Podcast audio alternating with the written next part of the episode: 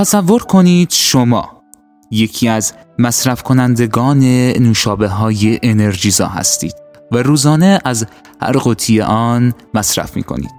خبردار می شوید که یک نوشابه انرژیزای با کیفیتتر و بهتر که تاکنون واردات آن ممنوع بوده است قرار است تحریم آن برداشته شود و شما با خوشحالی به مغازهدار سر کوچه می سپارید که یک جعبه برای شما کنار بگذارد. همانطور که مشتاقانه گرفتن و خوردن نوشیدنی جدید را پیش بینی می کنید کماکان با همان نوشیدنی قبلی وقت می گذرانید تا اینکه متوجه می شوید ممنوعیت واردات نوشیدنی جدید مجددا برقرار شده است. و در نهایت شما به آن نمی رسید مطابق با این مثال شما اصطلاحاً جلیت شده اید. جلیتینگ به معنی پیشبینی دریافت یک گزینه بسیار جذاب نسبت به محصول فعلی می باشد در صورتی که این اتفاق نیفتد. سوال این است که این تجربه جیلت باعث خواهد شد که کماکان به همان نوشیدنی با برند قبلی وفادار بمانید یا احتمال اینکه یک نوشیدنی دیگری را استفاده کنید بیشتر خواهد شد.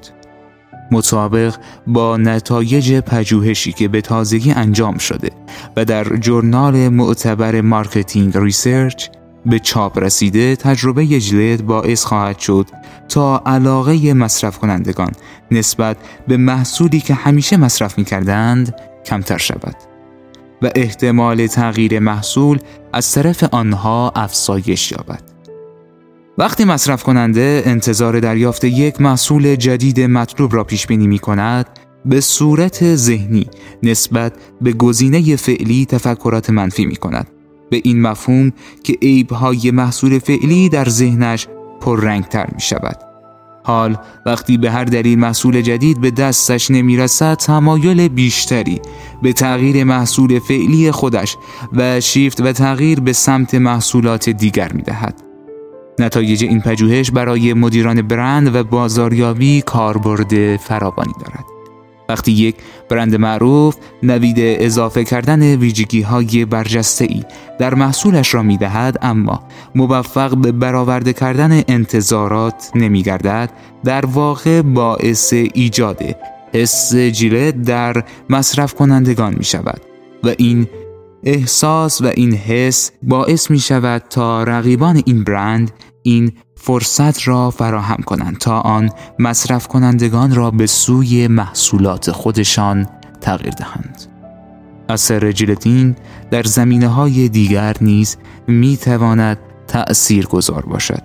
به طور مثال کارمندی که پیشنهاد شغلی بهتری نسبت به شغل فعلیش دریافت می کند اما وقتی شغل جدیدی را به دست نمی آورد تمایل بیشتری خواهد داشت تا شغل فعلیش را تغییر دهد.